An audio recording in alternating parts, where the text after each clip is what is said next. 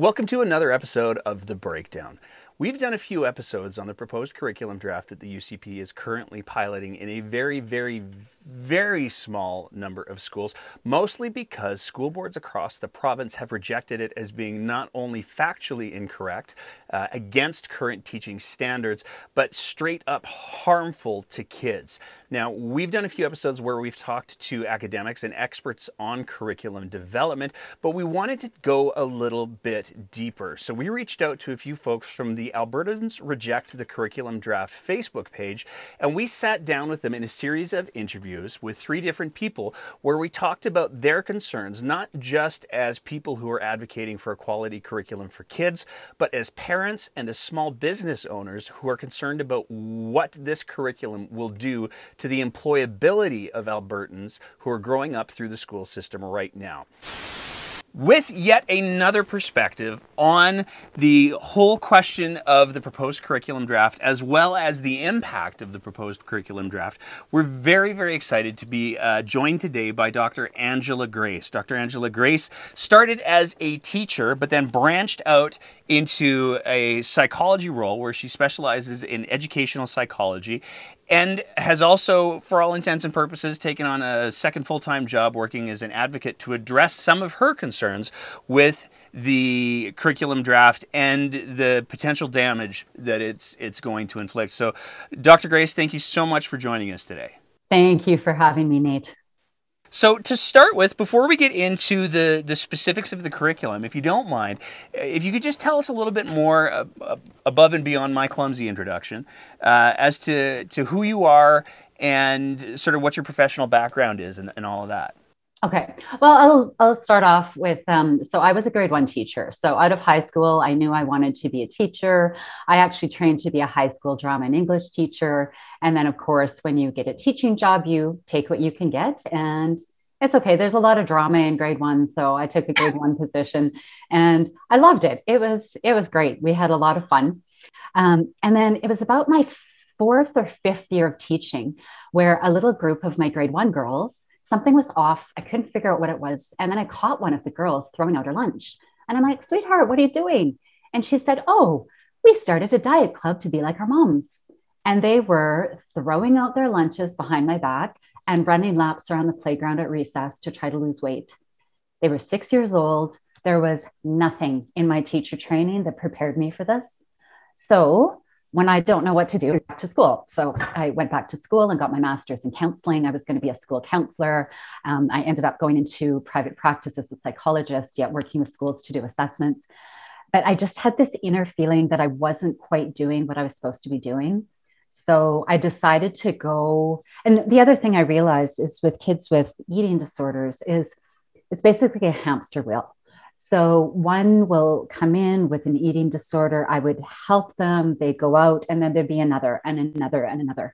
Instead of being in treatment, I wanted to study and understand what the prevention was. So I went back to school, got my PhD, focused on eating disorder and obesity um, prevention in school settings, which led me down a whole a whole path of comprehensive school health. Um, I helped to design the first course in comprehensive school health at the University of Calgary for um, beginning teachers so that they could learn how to teach health and wellness and not cause harm. So, my foundation is in comprehensive school health and prevention. So, I'd rather prevent a problem before it becomes a problem rather than deal with the expensive cost of treatment when, like, I believe prevention is more effective than treatment. So as part of that, after I graduated, in I found out that the Alberta curriculum, they um, Alberta Education was redoing their curriculum. I got all excited about it. I found out they were looking for community partners to review the curriculum. So I had to apply. I had to drive to Edmonton, do a 10 minute presentation on how I could contribute to um, the curriculum development. So I did it from a comprehensive school health perspective, got accepted as a community partner, went up. Um, went up for, for a meeting to review the curriculum. So in that was so I think February to March 2017 I applied, and then in April um, April or May I got to go up. So we're given paper copies of the curriculum, and I sit there looking at the copy, And so this is K4, and it says we're going to teach kids healthy and unhealthy foods. Well, part of me, as the, my teacher part, is like, that sounds very reasonable. But the eating disorder prevention part of me learned over 20 years that there are certain ways to go about doing that so you don't cause harm. And then, as a psychologist in private practice, I had parents bringing their kids to me with eating disorders and eating issues, saying things like, my child in grade six had to do um, a, a, nutrition plan and a fitness plan, and they started counting calories. And now all of a sudden, they have an eating disorder and have energy. They won't eat and they're miserable and unhappy and anxious and really sick and might have to go into the hospital. And I'm afraid my child's going to die. So I've got all the ranges of the how teachers can help prevent these very deadly mental illnesses in in schools. Um, so when I looked at the at the 2018 draft in 2017, I said, you know what? There are a whole bunch of things in here that actually contradict uh, best practices for eating disorder prevention, as well as school health. So, if we look at school health, it's not just what kids eat and how much they exercise, it's not just the physical level. There's also the emotional level, there's the mental health level, there's the relationship level, there's the spiritual level, there's the occupational level, there's also a financial health. So it's all these layers, right? And not to mention, they said in the preamble, there were First Nation, um, there were, yeah, for First Nation, Metis, and Inuit perspectives and Francophone perspectives. And I couldn't find a single one in the document in, in health and wellness. So I said, this has missed the boat and we need to go back and do look at fully at comprehensive school health what the best practices say we have to involve first nation métis inuit elders and knowledge keepers where's the medicine wheel it is a beautiful example of indigenous approaches to to health and well-being um, as well as francophone perspectives so fine. I spent hours. I was the last one in the room. I wrote all over the documents with all the best practice recommendations, gave resources and resources and resources. I was so excited. It was, yeah, it was great. So then the next year, I was invited back to review it again as a community partner. So I reviewed it again from the comprehensive school health perspective, and it was awesome. They had they had clearly consulted. There were Francophone, First Nation, Metis, Inuit perspectives of health and well being. It had all the layers of comprehensive school health. They were starting to have resources with some of the Alberta Bay organizations um, that, that work with work with health. And I was really, really impressed. Basically, it was at a point where a little bit more consulting and then piloting to get teacher and student feedback, like it was in really, really, really good shape. So they told me that I'd be in, and then what happened was the science, um, the science pillar asked me to review the science section, the science curriculum from a comprehensive school health perspective. And so did the music program. Because when you're designing a curriculum, especially from a like with a with a health perspective, is you have to make sure that all of the subjects give the consistent messaging. So it doesn't make sense to teach health in phys ed it makes sense for everybody to have a health perspective. So if just the phys ed teacher teaches it, and then the math or science teacher says, oh, we're going to count calories or we're going to do BMI, then it contradicts. So they essentially wanted me to review to make sure that all the pillars were consistent. And I was so excited. I'm like, okay, waiting for the email, waiting for the email, waiting for the email. And then election came along. Jason Kenney pronounces and Adriana LaGrange pronounce that they're putting a pause and they want to review the curriculum for NDP content was the original. They were really worried about social studies. Nate, in the meetings I had, there was zero discussion by any teacher of their political affiliation. It wasn't a question. Everybody was focused on what is the evidence based based best practices to teach our children. Nobody talked about politics. So I was stunned to hear that they thought there was NDP content. So that fall, I'll never forget this. So the fall of 2019 in October, I emailed my MLA, Jason Copping, and said, I'd like to meet with you about the curriculum. And I was so excited. I even took a, I even took a selfie outside of his office and posted on Facebook. And I'm like, talking to my MLA. This is so great. I'm doing advocacy work. I was so excited. So I met with him and I said, you know, I'm concerned about this because I helped work on that draft and there is no NDP content. And his response was, well, they just want to review it and, you know, make sure everything's okay. And I said, you know what? Why don't you put my name forward as an expert to help, like to, you know, help review it and look at it? Because again, like no specific political affiliation. I just wanted to do the right thing for the kids. Crickets, nothing, nothing, nothing, nothing. A year later, I'm still waiting. And then March 30th, 2021, um, after a year pandemic, which was really hard as a psychologist. I was tired, hadn't had any time off. It was going to be my first week off. Um, the brand new curriculum, the 2021 draft comes out. And I was like, okay, all right, I'm excited to look at this. What did they change? Like, what did they update? And I was appalled by what I saw. It was like, it actually brings tears to my eyes. I was like, I burst into tears when I looked at it. I thought, this is so backwards. Where is all the work that was done by the by the curriculum experts? Where was the work done? Where where were all the layers of comprehensive school health?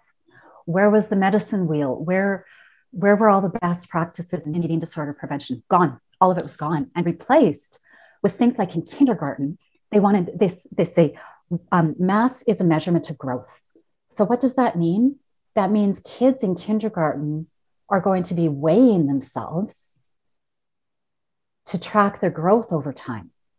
Well, that is 100% in the opposite direction of international prevention in eating disorder recommendations. Then I move on to um, kids in grade one are, are are also encouraged to weigh themselves and then going to be taught about health eats. Well, as soon as you give a little kid a black and white rule like that, they're they're going to be really, really confused. Well, if my and and then you get things like teachers pick and true story, okay? A teacher, the parent came home, a child came home with a little tiny bag of chocolate chips. And their mom's like, What is this? And they said, Oh, my teacher says that chocolate is not healthy. So she picked out the chocolate chips from my granola bar. And so, and I was a teacher. I I know what it was like. If you don't know what to teach, you Google it. If you're given an objective that says teach healthy and unhealthy foods, you're going to go through your background of saying, well, chips and chocolate and pop and and sugar is bad for you. And you know apples and carrots and whatever is good for you which at the foundation is true. However little kids are at the mercy of their parents and what their parents can afford to feed them. So there's socioeconomic issues. And i was just and then and then came into like grade four and grade five where kids were told one of the objectives was for children to design a fitness plan for their family. Well that is not a nine or 10 year old's job that's not their job. Where, and then I looked at, okay, well, where's the spiritual level? Well, they turned it into religion. So, religion, and again, it wasn't in the wellness perspective, it was in the social studies. Religion, although very important in, in many, you know, cultural communities in, in, in Alberta, religion is not spirituality. And we have to learn to respect everybody's perspectives. And so I looked at that and I thought, this is going to be spiritually damaging to children to be taught a silly Christian perspective. And that's what it was. Jesus is the Jesus is Lord, and all other all other cultures have beliefs. And so when I started looking at it from the levels of comprehensive school health, I was like, this is going to be damaging to kids. This is going to be damaging on so many levels. So I spent 50 hours in three days on a probably drove my husband crazy because you know 11 o'clock at night i'm waking him up like i can't believe i'm reading this. Yeah. That was funny. But i so i wrote a 17 page document outlining the general issues only in the wellness area because that's my area of expertise a little bit in the social studies with the religion but mostly it was in in the wellness area. And then I've, I sent it off and I contacted eating disorder organizations and some dietitians and was like, you guys, you guys have to look at this. Like this is the, what people don't realize is this curriculum, it's going to last for 30, 30 or 40 years. So we're talking the majority of this curriculum is going to impact children that aren't even born yet. And that got really frightening to me. So I sent sent my report to the minister, um, minister of education, to my MLA, sent it to some eating disorders, and then um, Dr. Carla Peck got her hands on my report and called me and asked me if I'd be interested in being part of the um, Alberta Curriculum Analysis website steering committee. And the intention was to have academics write reviews or submit their reviews of the curriculum. So it was like a holding place for professionals. And so I said, yeah, sure, that's great. So I started looking at some of these reviews that started coming in, and it was scary to me. Like, I'm not an expert in every area, I only know my area. So to read the things about math, to read the things about um, the language arts curriculum, the social studies, the science, it, I was just astounded and then I started looking into what who who wrote this? Like where are these committees? What are they?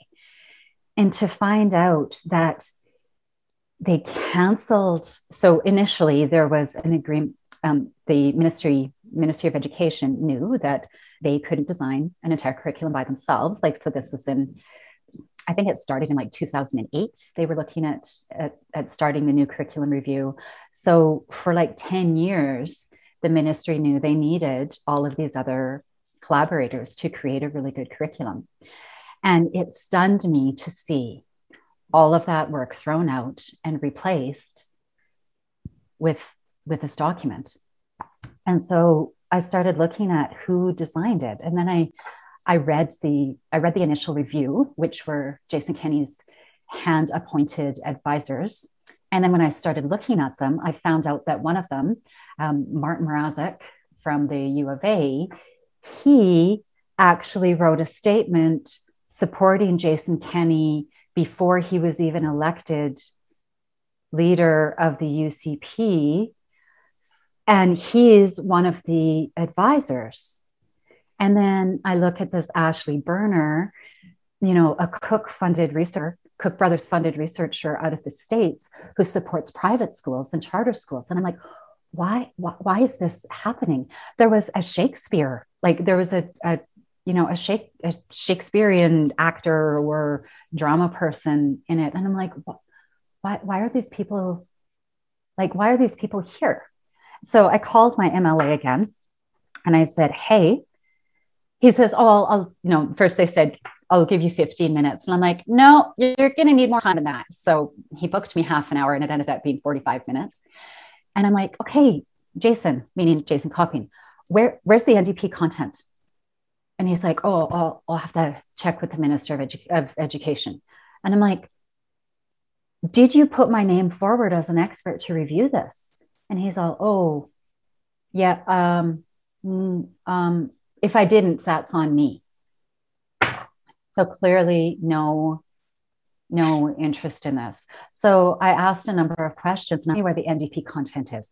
Of course, of course, any curriculum should be reviewed for outside political interference. Like, of course. Nobody could tell me anything. And I said to him, why were all the other why were all the other advisors and community partners let go of? And his response was, oh, many of them retired. And I said to him, I'm still here. I still want to work on this. And the truth is, Nate, I do still want to work on this. I want to work on the curriculum and make it like a world class curriculum that our kids deserve for the next 30 to 40 years. I don't care which political party is in power. I just I just want to do the right thing. And if there was social engineering, as Jason Kenney called it, if there was that in the curriculum, you're damn right I would pick it out and rip it to shreds. And now I'm ripping it to shreds because it's so poorly done and being called a communist. So, I mean, that's that's a a huge story right there. I know. The, um, It'll be in so my book. I want to, yeah, really though. Um, I want to, I want to try to unpack a few points that that jumped out and grabbed me in particular. Um, the the biggest one to me, and and the one that I think is uh, services perhaps the greatest contrast between how previous curriculum was developed and how this curriculum has been manufactured because I don't know that we can call it developed um, is the fact that when you started having conversations with people in the curriculum development process about the uh, the wellness pieces and and about the the fact that there were there were pieces that were clearly well intentioned, but that did not necessarily approach things in the the most effective or healthy way. From what you just said there, the reaction that you got was, uh, "Oh, well, we should fix that then," and then they fixed it. Um, and when you compare that to the reaction that that people and and there's so many people who have tried to say, "Hey, we've got some legitimate concerns about this document," and they have been dismissed out of hand. I mean that that's really striking to me. Oh yeah, ab- absolutely. Well, so before I answer that question, I just want to go back to two things. First, consent was already in the 2018 draft.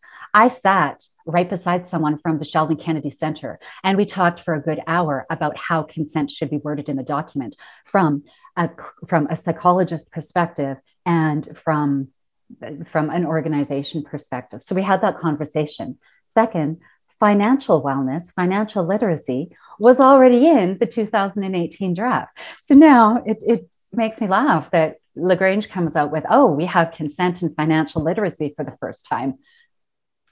No, you don't. It was already there. you, so I'm like, gosh, there's so much to unpack. Um, but I do want to get back get back to your to your to your question about how about what about the curriculum development process. So um, recently, like within the last week, it came out, a document came out from one Ministry of Education curriculum developer, curriculum writer that has has retired. And I'm sorry, I, I can't remember her name. Um, but it was a 49 page document expressing her concerns about the direction the curriculum was going. And I learned a lot from that document. And the primary thing that I learned is um, there's basically four different types of curriculum. So I'm doing little, you know, air bubbles here. So one is extremely, extremely conservative, and you you basically going back to pre-education where the child is a blank blank slate. You need to force, you know, force facts on them, and you know that's that's all kids are good for. The other one is extremely progressive, where it's there is no curriculum. Let's go learn from nature. Let's go play, you know, let's go do these things. So, this one over here, none of that exists in Canada. There is no, there are no schools that do this. There are some schools that are very, very, very progressive, um, but those are private schools. Like there's nothing in public schools. So, what public schools have done is they've gone to the two middle ones. So, trying to keep a middle ground between what's called essentialism.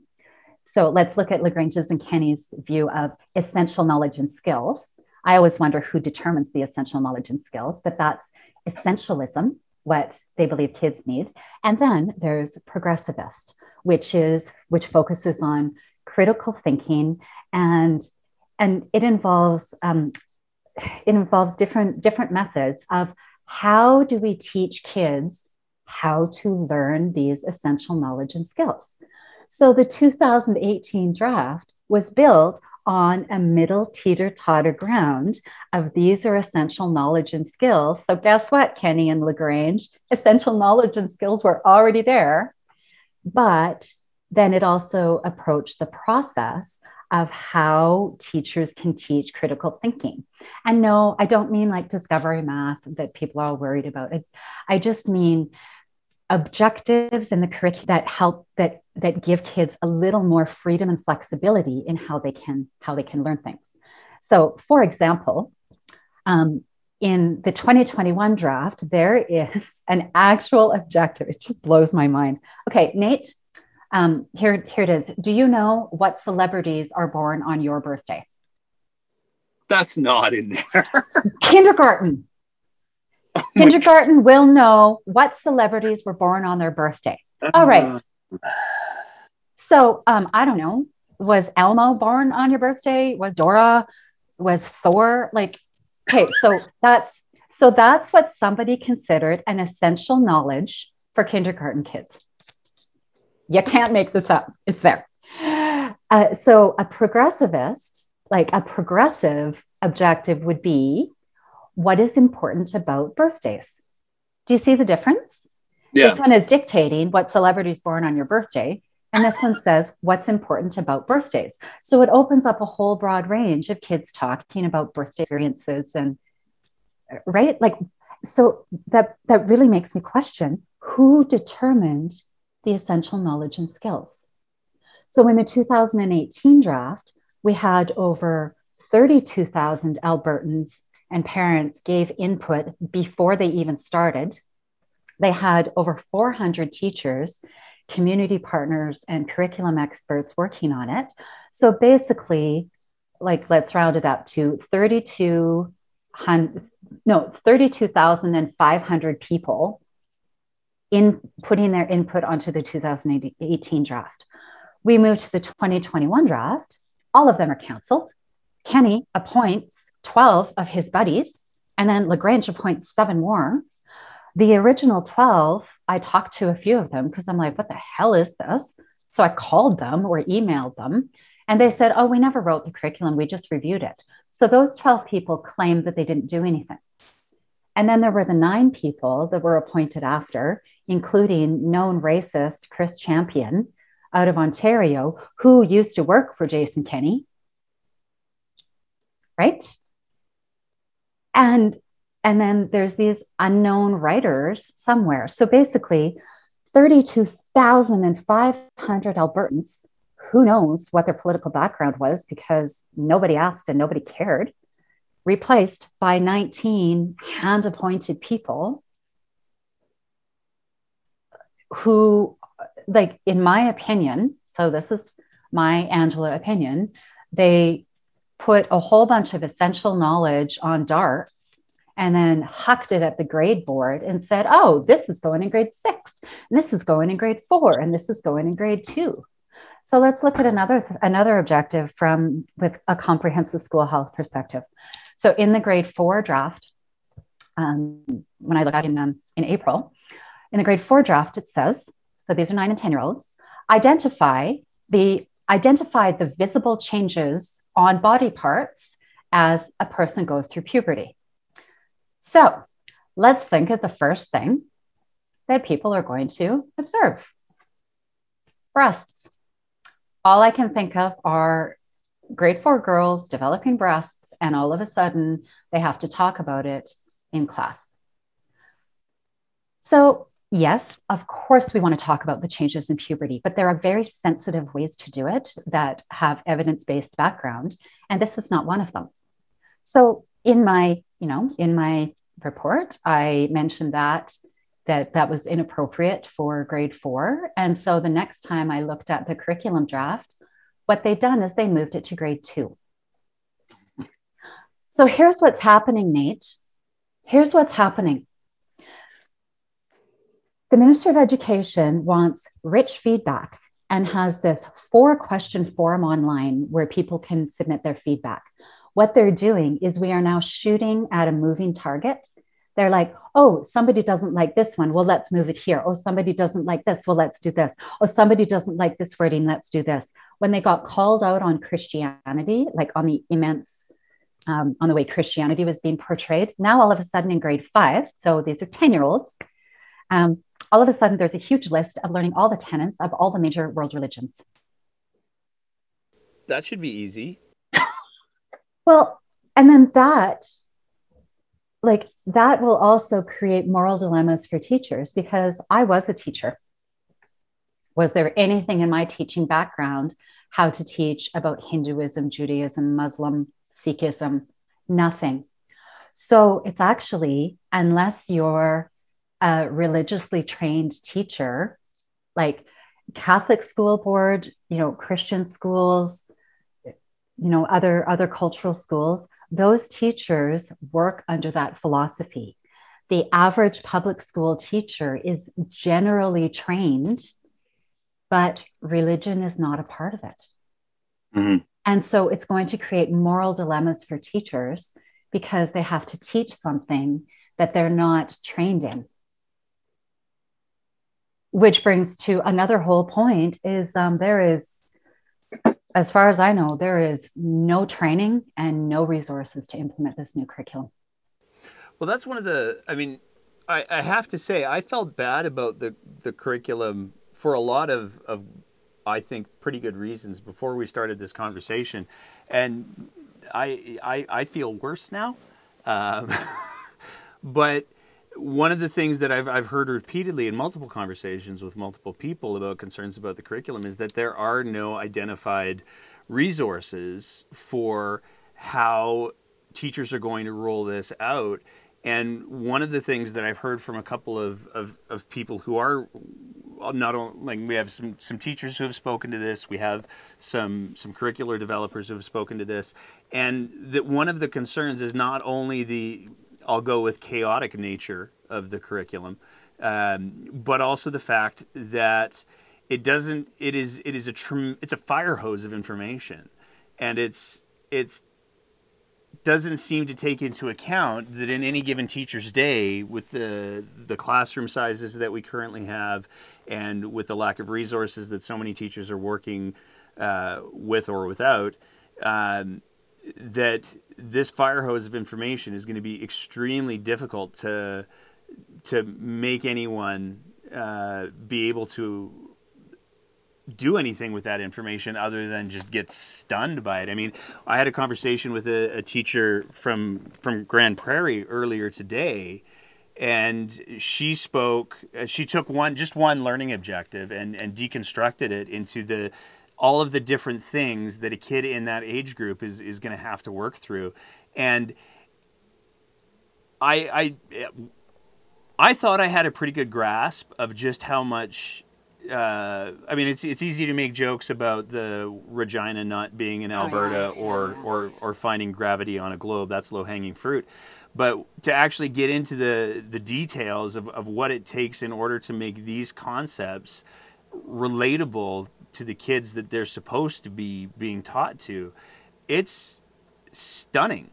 Um, well, yeah. Two. So two point. Well, a few points on that. So the grade two social studies curriculum has a lot of like Greek and Roman history. I spoke to a second year university student who's studying world history. He spent, he said, I spent a year studying Greek and Roman history which is in the grade two curriculum. And I'm in my 20s. How are seven year olds supposed to understand this when I can't even grasp it? The second thing is, uh, you know, the Minister of Education is asking for rich feedback by February. So there are less than 1% of schools in Alberta piloting parts of this draft. No one is piloting social studies. Um, I don't think anyone's piloting silent science either, but I may not have my facts straight on that. So we've got less than 1% of teachers in Alberta piloting parts of it. And she wants all the feedback by February. So I was a teacher. Let me tell you, September is chaos. You're getting to know the kids, they're getting to know each other. This year would be even worse because we've got mask mandates. Kids have had in and out of school for two years. So September's a write off. Let's also say December's a write off because kids are tired and it's Christmas that's that's it. So basically, there's like eight weeks in October, November. Let, let's let's extend it to ten. Let's say there's ten good weeks of teaching um, in that time for teachers to teach this much of the curriculum. Beginning of January, you know, kids get into the swing of it. But if if if rich feedback is wanted by, let's say, mid February, so we've got 10 weeks now, we've got six weeks, January, February. So that's 16 weeks of school only part of the curriculum is going to be covered. So less than half of the curriculum. And then, so they're going to take less like 1% of the of the teachers are going to give feedback on about 16 weeks of this much of the curriculum and then it is going to be implemented in September 2022 for everybody. So this has never been done before. Typically, if curriculums are rolled out, it's one or two subjects at a time, one or two grades at a time, not a whole bloody curriculum from K to 12. That over 40,000 parents, educational experts are saying this is not okay. So what what let's let's start with sort of what the the next step in your opinion should look like. So is it is it repairable? Is it is it does it need to be just returned to the Dorchester review? What do we need to do with this this curriculum? Well, in in my opinion, this particular curriculum is not repairable. Um, it it was created haphazardly by unknown writers with significant political interference. Um, it's come out that Jason Kenney and the UCP caucus received copies of the document before it was released to the public. Why why are they getting copies of it? Um, what what is what is that about? So i i believe that this draft needs to be like the whole piloting process and rolling it out needs to be absolutely put on hold. Um, the ministry of education needs to go back and have a, a mem like get the memorandum get the agreement with the with the teachers association back on board. And the thing that our government doesn't seem to realize you now you have 40,000 albertans. You have like a ton of educational experts. We are ready. We were like i i would love it if the minister of education contacted me and said angela could you please help us fix this? I'd be like yes let me be your ally and not your enemy right? We want to be allies for our for for our children. And We want to be allies. We want to look at the best practices around the world. By the way, that's that's another interesting thing is I told you about the teeter totter balance. If they gave us, we could take the we could take the essential knowledge and skills, blend it with the 2018 draft, put multiple eyes on it and come to a consensus that this is good. Because that's the interesting thing. The 2018 draft, when it came out, guess how much public outcry there was about it? I don't remember very much. None. it was Jason Kenney. Yeah. Jason Kenney was the only public out- outcry about it. And so we can take the, you know, we can take conservative essential knowledge and skills combined with best practices and create a curriculum that's already good. And we had we had that in the 2018 draft.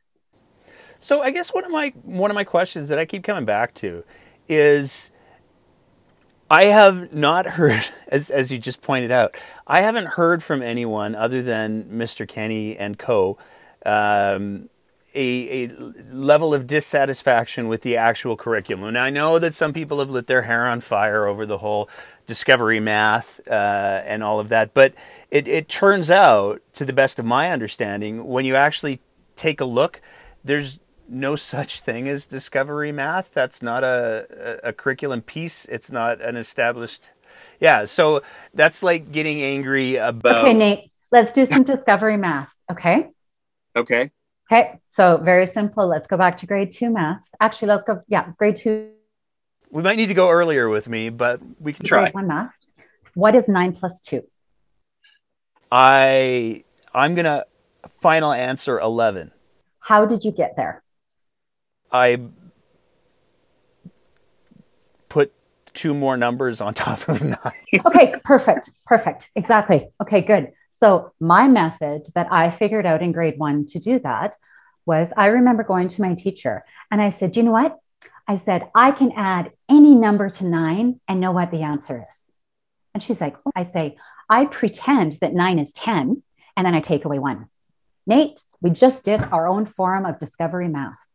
You had your way, I had my way, the way my brain works, and we both came up with the same answer. That's all it is. Is helping kids determine the way to come up with the answer. I'm curious how much and, and particularly given your your your psychology background, um, I have always wondered how much of the the outrage over discovery math, as as we just experimented with there, has to do with, um, and I'll just be very blunt, the insecurity of parents, because I know that there. Are, I mean, I have I have two kids that are in the school system myself right now, and there are certainly times where they've done things, and I've gone, "Whoa, I don't understand what just happened here," and my reaction, because I I know that I'm not very bright is to say, walk me through what you just did there so I can catch up. But it, I can certainly see that there would be a lot of people who would look at that and go, that's not how I learned it. That's not okay.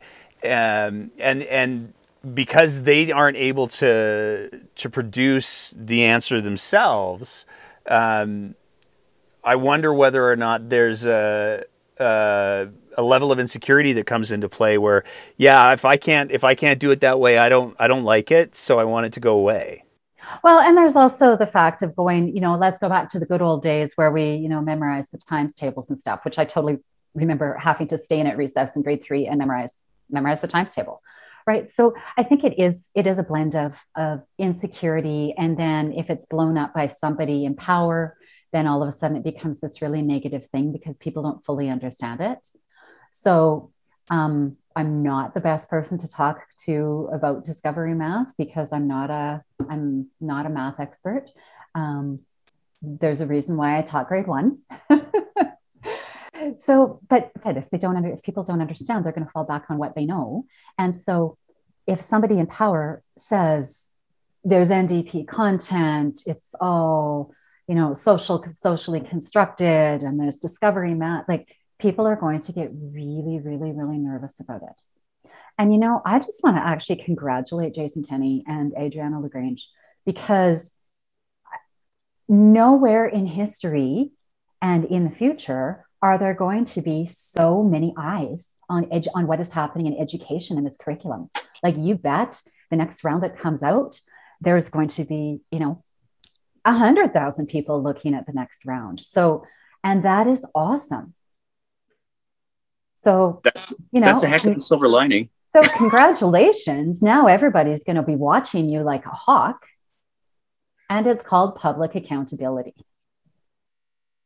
Do you think that there's I mean I want to I want to get to the what would you recommend that people do cuz I mean quite frankly the level of engagement that you've gotten from from from your MLA is atypical from a lot of the stories that that we've heard in regards to how I am pretty sure he's never going to talk to me again.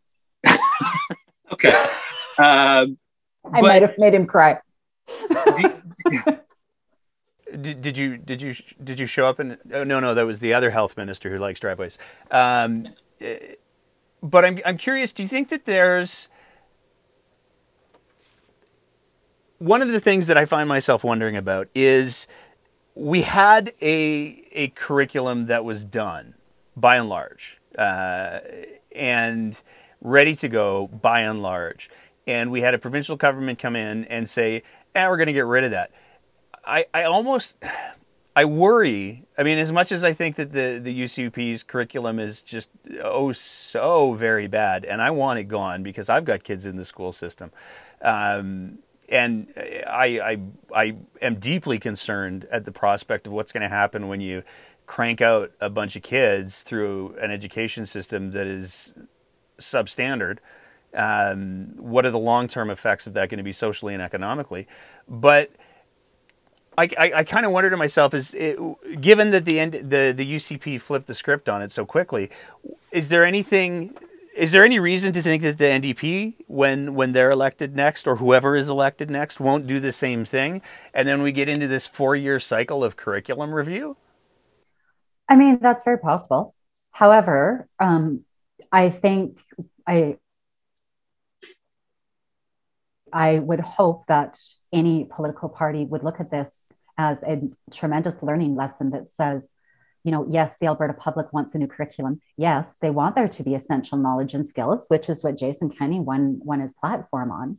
But now what what educators what you know over 40,000 parents what educational experts are saying is all right we need essential knowledge and skills people want back to basics great how do we do that in such a way that's actually going to make sense and so to me moving forward it is bringing back the 2018 curriculum which everybody was happy about except Jason Kenney.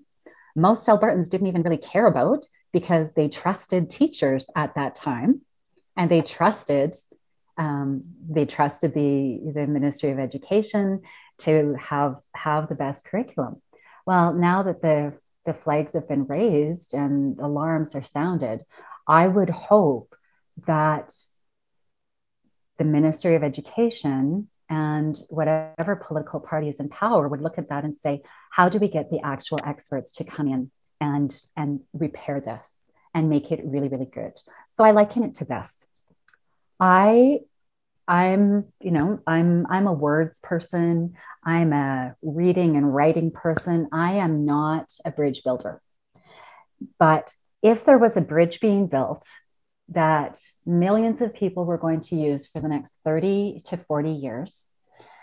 And the, the bridge builder fired the you know 32500 people who had eyes on a first bridge and hired 19 people to build it under his direction. And the experts came back and said this bridge is going to fail. People are going to die. It is going to fall apart. It is going to be extremely harmful. And the leader says me it's my bridge. I'm happy with it. I want it. You better drive over it. I would be terrified. Like there's there's not there's not a chance. So we want you know we want architects to do their jobs. We want surgeon if, if someone came up with a if, if a surgeon came up with a surgical procedure that everyone else in the field said you're going to kill people there's not a chance that that would go. Now i know i'm being dramatic with um, you know killing people whatever but it's going when when experts are saying this is going to damage our children mentally emotionally spiritually, relationally. It's not going to prepare them for their future. Um, I, I would seriously take a step back. Like, I'm one person, and in my profession, if one client says to me, "Yeah, I don't really know about that, then I seriously do some self reflecting and say, where's the best practices that says this is good? If two people said, mm, Angela, I don't know what you're doing there, I'd be like, yeah, okay, I will look at it and research it. If 32,500 people said, Angela, what's going on? I'd be like, oh, oh boy, I better just stop this and go to the experts. And that's, it's tragic what is happening. It's tragic what is happening.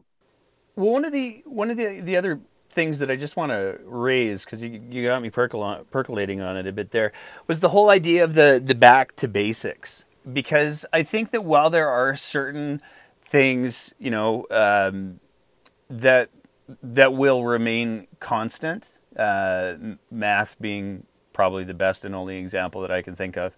Um, one of the one of the big things that I think that this curriculum and the authors, whoever they are, uh, have ignored is that the basics have evolved the, basic, the basics have evolved. Technology has evolved. Education has evolved. Jobs have evolved. You know, like when I, I when I grew up, there was no. Well, when I was teaching, there was no social media, and so critiquing social media and where do you get your news from has to be a critical component of the curriculum. Because look what's happening right now. We've got people who you know firmly believe in back to the basics they read one thing in the newspaper or one thing online and then are all of a sudden immediately posting their opinions about it without having without really really researching and knowing where to go mm-hmm. and so that's what critical thinking is is teaching kids how to think for themselves where to go for best practice resources where to go for actual information it is embarrassing that initially um, Dr. Sarah Eaton did a review of all the plagiarism in the curriculum. plagiarized off Google, off Wikipedia. Some of the phys ed stuff was taken from a, like the phys ed and wellness stuff was taken from a youth website, a youth recreation website in BC. Like, that's humiliating. It's humiliating. And there's some, con- there's some contradictions too. Like, I, so because I'm, you know, I'm doing I back myself up with research. So I'm like, what what has all happened with education? I came across an Alberta Alberta school in um, Abu Dhabi, so an international Alberta school promoting how Alberta curriculum puts our students as some of the best in the world.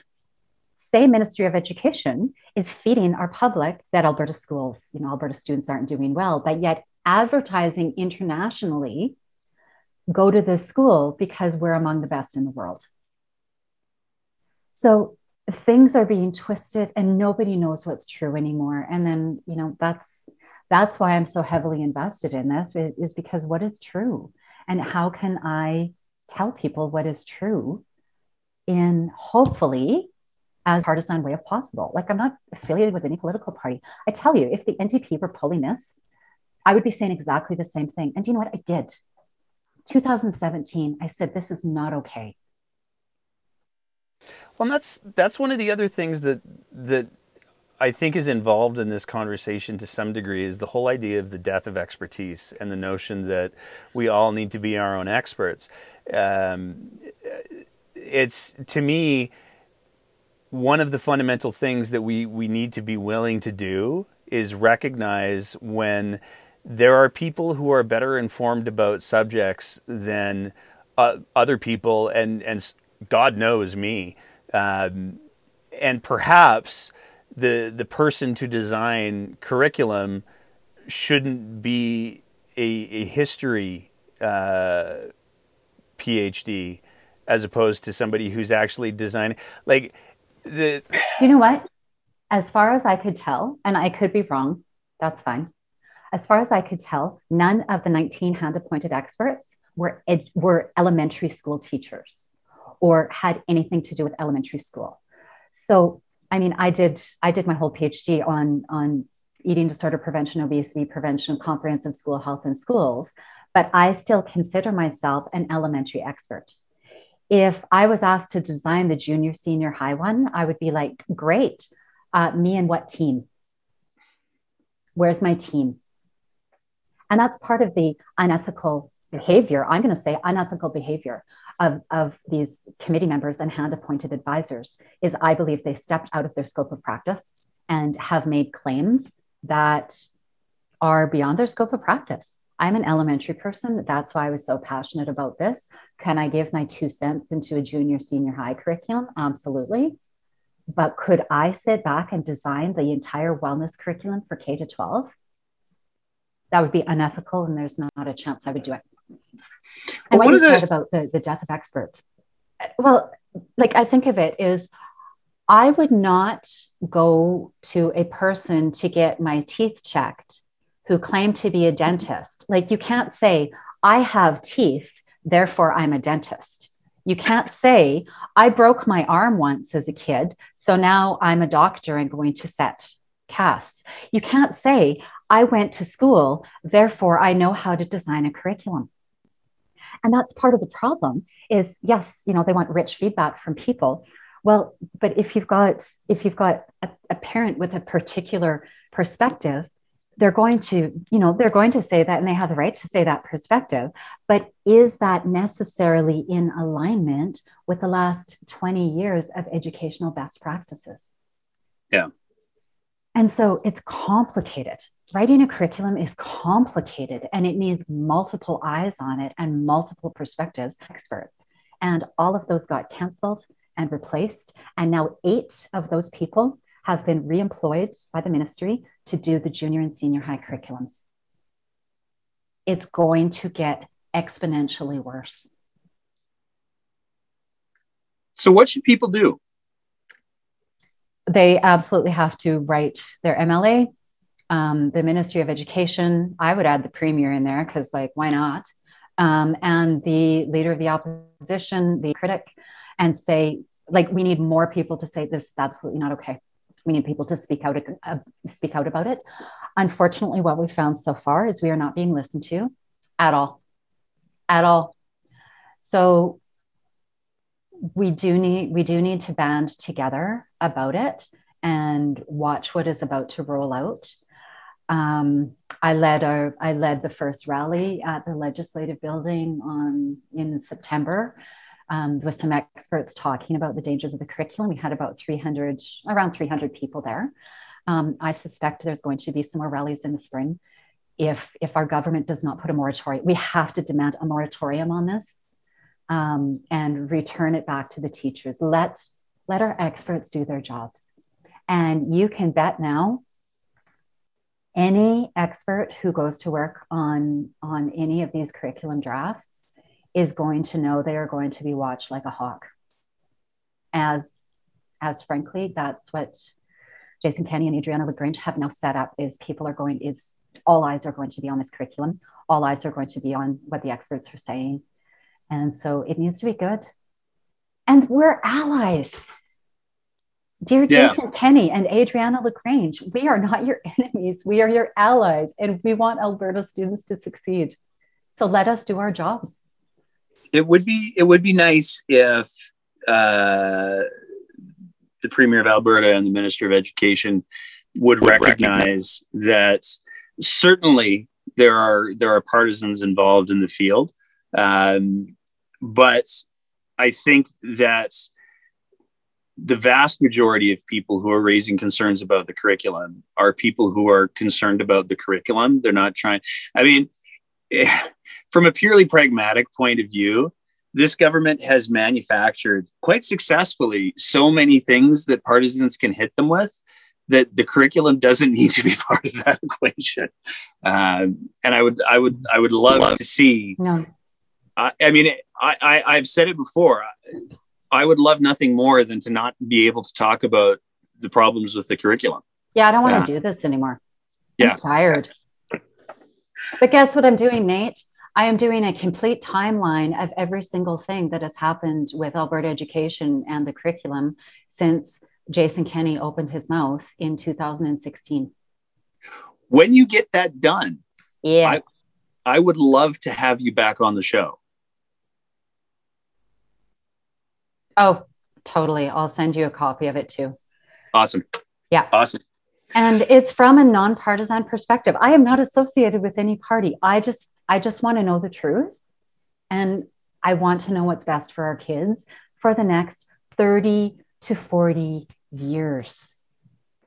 Like well, the kids, the kids in kindergarten now, this is going to affect their children. Do all the kindergarten children in Alberta for the next need to know what celebrity was born on their birthday? I, I don't even think I could tell you a celebrity that was born on my birthday.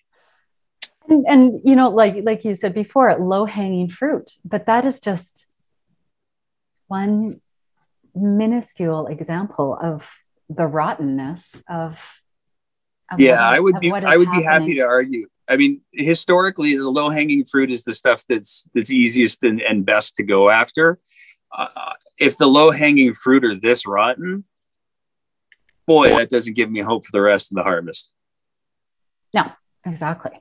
Well, and the, the other thing I want to make clear is that this, okay, so there's some lies out there about teachers and political parties. So, first of all, the, the Alberta Teachers Association is not a wing of the NDP. The Alberta Teachers Association has been around for a really long time. They are an association that has teacher training, best practices for teachers, um, a complaint process. Like they're there as an advisor. Like that's any professional organization has has a place to go for best practices and standards.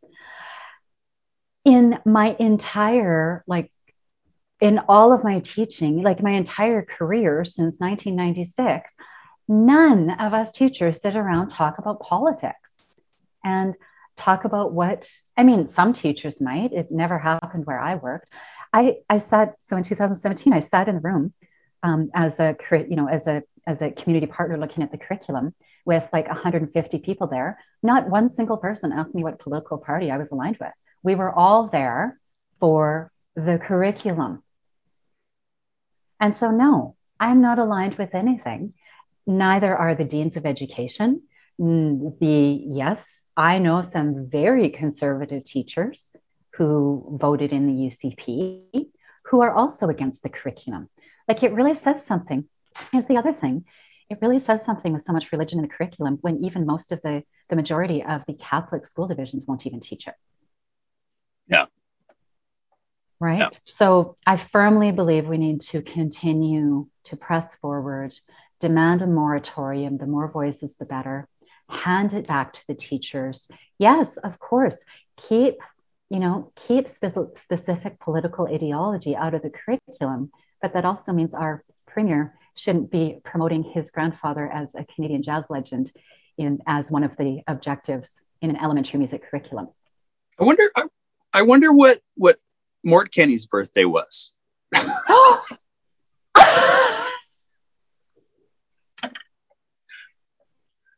just just throwing that out there. Um, yeah. oh dear. Um, I'll, I'll say say one one more thing before we go. Yeah. Is well because I'm I'm a researcher and an, and an educator, and I like to I like to think I promote critical thinking. Is people need to read the reviews from the experts on Alberta curriculum analysis, and then make up your mind. Don't just believe what you're seeing in the paper because, like you said before, it you know if I'd done this with a reporter who was going to write it in the Edmonton Journal or Calgary Herald, we would have this great interview, one or two sentences from what I've said. And so we need the full picture before people can decide. I'm also not a communist, so I'll just put that out there as well. well, that's that's good to clarify. Um, Dr. Grace, thank you so much for your time. This was probably one of the easiest interviews that I've done in a while. Awesome. Because you just you just carried the water through the whole thing. So I just made a couple of jokes and that was really it. Um, but but thank you so much for awesome. for your time, your advocacy, and yeah, I when when you get that timeline done, please let me know because. Uh, the the more that we can have these types of conversations that heaven forbid embrace a little bit of nuance i think the better off everybody will be. Yeah. And you know like i look back to i look back to march 30th april 1st if i had looked at the curriculum and been like okay it there's you know they removed they removed any content that they believed was oh here's the other thing about the whole original issue with ndp content there was none and the Minister of Education couldn't identify any. So, and the review done by, you know, the 12 hand appoint. So the review by the 12 hand appointed advisors, nowhere in that review, I read the whole review, nowhere did it say trash the entire draft and start again. It said the 2018 draft is an excellent foundation to be built upon. And if they'd done that, we would not be in this mess. Yeah. Right. I don't even know what to add to that. I know there is nothing to add. There's no, there's nothing to add. Moratorium, bring back the 2018 draft, pilot it. We're already two years behind. Yeah. Oh yeah, and can you please put some money in the budget for teachers to actually have training and uh, resources to teach? And, right. And maybe some stuff for students and reduce classroom sizes. Right. Hmm? Yeah. That would be, I think, a far better investment of money than than this dumpster fire. I don't know how much money they've spent on the, the this this curriculum development. Although I do have to say, uh, they they have for for folks like me that like to make jokes. Boy, they've just been the the gift that keeps on giving because that yeah. Sonya Savage sign. Oh yeah, just enjoy that, right? If you can't spell the word curriculum, don't rewrite. I know. I was actually thinking of taking a comedy writing I was thinking of taking a comedy writing class because I spent far too much time crying over this. And I'm like, how can I, I better start laughing? Otherwise, I'm just going to collapse in a puddle of tears. That's why we play with puppets. oh my gosh, maybe in my timeline I need to use little puppets. There you go. Uh, Lego minifigs. There you go. I'm just saying There there's go. possibilities. Thank you again, Dr. Grace. You're so welcome. Thank you, Nate. As always, if you appreciate the kind of content that we're trying to produce here, please consider signing up to be one of our Patreon supporters at www.patreon.com slash the breakdown because it's through the support of our Patreon supporters that we're able to continue generating the kind of content that we do. Thank you so much for taking your time to listen. Thank you for your support and stay safe.